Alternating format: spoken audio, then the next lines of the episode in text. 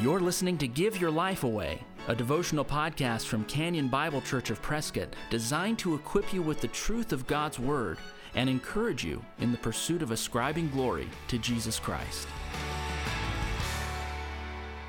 Today in the Give Your Life Away podcast, there may be a little curveball. I'm going to talk about a passage that you may have understood to mean something else. And so I want you to listen to this text and I want to explain what it means. 1 Corinthians 2 6 through 16. Yet among the mature we do impart wisdom, although it is not a wisdom of this age or of the rulers of this age who are doomed to pass away.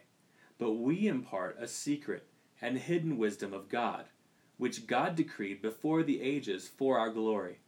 None of the rulers of this age understood this, for if they had, they would not have crucified the Lord of glory. But as it is written, What no eye has seen, nor ear heard, nor the heart of man imagined, what God has prepared for those who love him. These things God has revealed to us through the Spirit, for the Spirit searches everything, even the depths of God. For who knows a person's thought except the Spirit of that person, which is in him? So also no one comprehends the thoughts of God except the Spirit of God. Now we have received not the Spirit of the world, but the Spirit who is from God, that we might understand the things freely given us by God.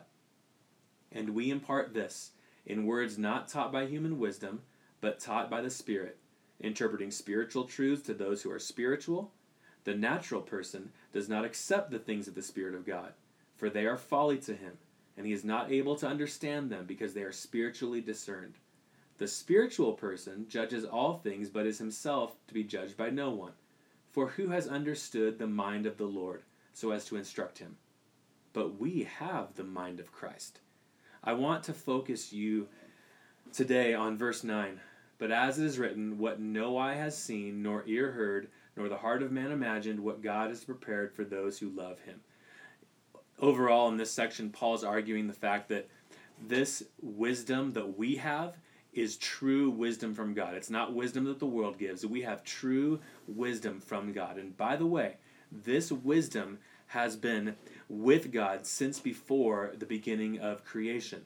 God has possessed this wisdom and now has determined, Paul writing in the first century, now has determined to make this wisdom known to us.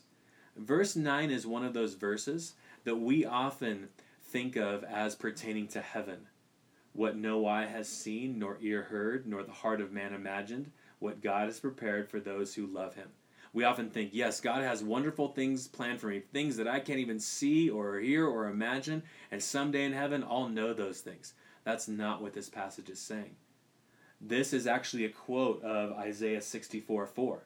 This passage was given back before Christ.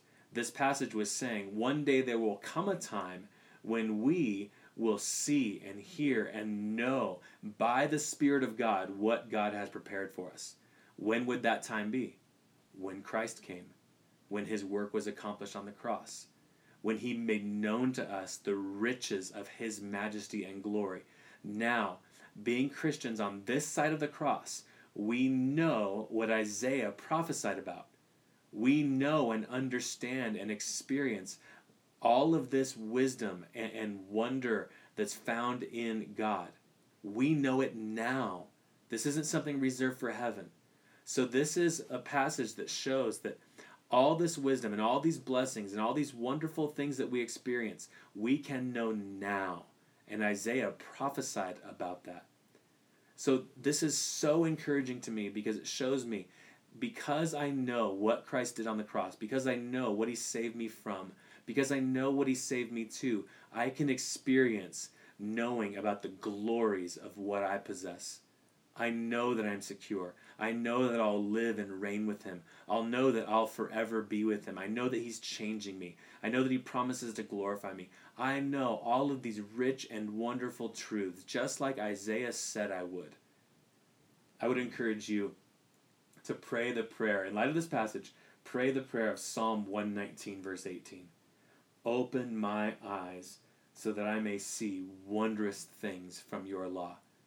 We have the mind of Christ. We have the word of Christ. We have the message of Christ. We have the explanation of all human history. We have this found in the 66 books of the Bible. We have been blessed to know what people before us did not know. We have been blessed to connect the dots and to enjoy the things that they didn't fully understand. We've had, in this sense, this mystery and this wisdom revealed to us. May God continually show us all that we have. If you've been encouraged by the Give Your Life Away podcast, please share it with a friend. And if you'd like to get in touch with us, you'll find us online at canyonprescott.org. Thanks for listening. Join us next time for Give Your Life Away. We are alive.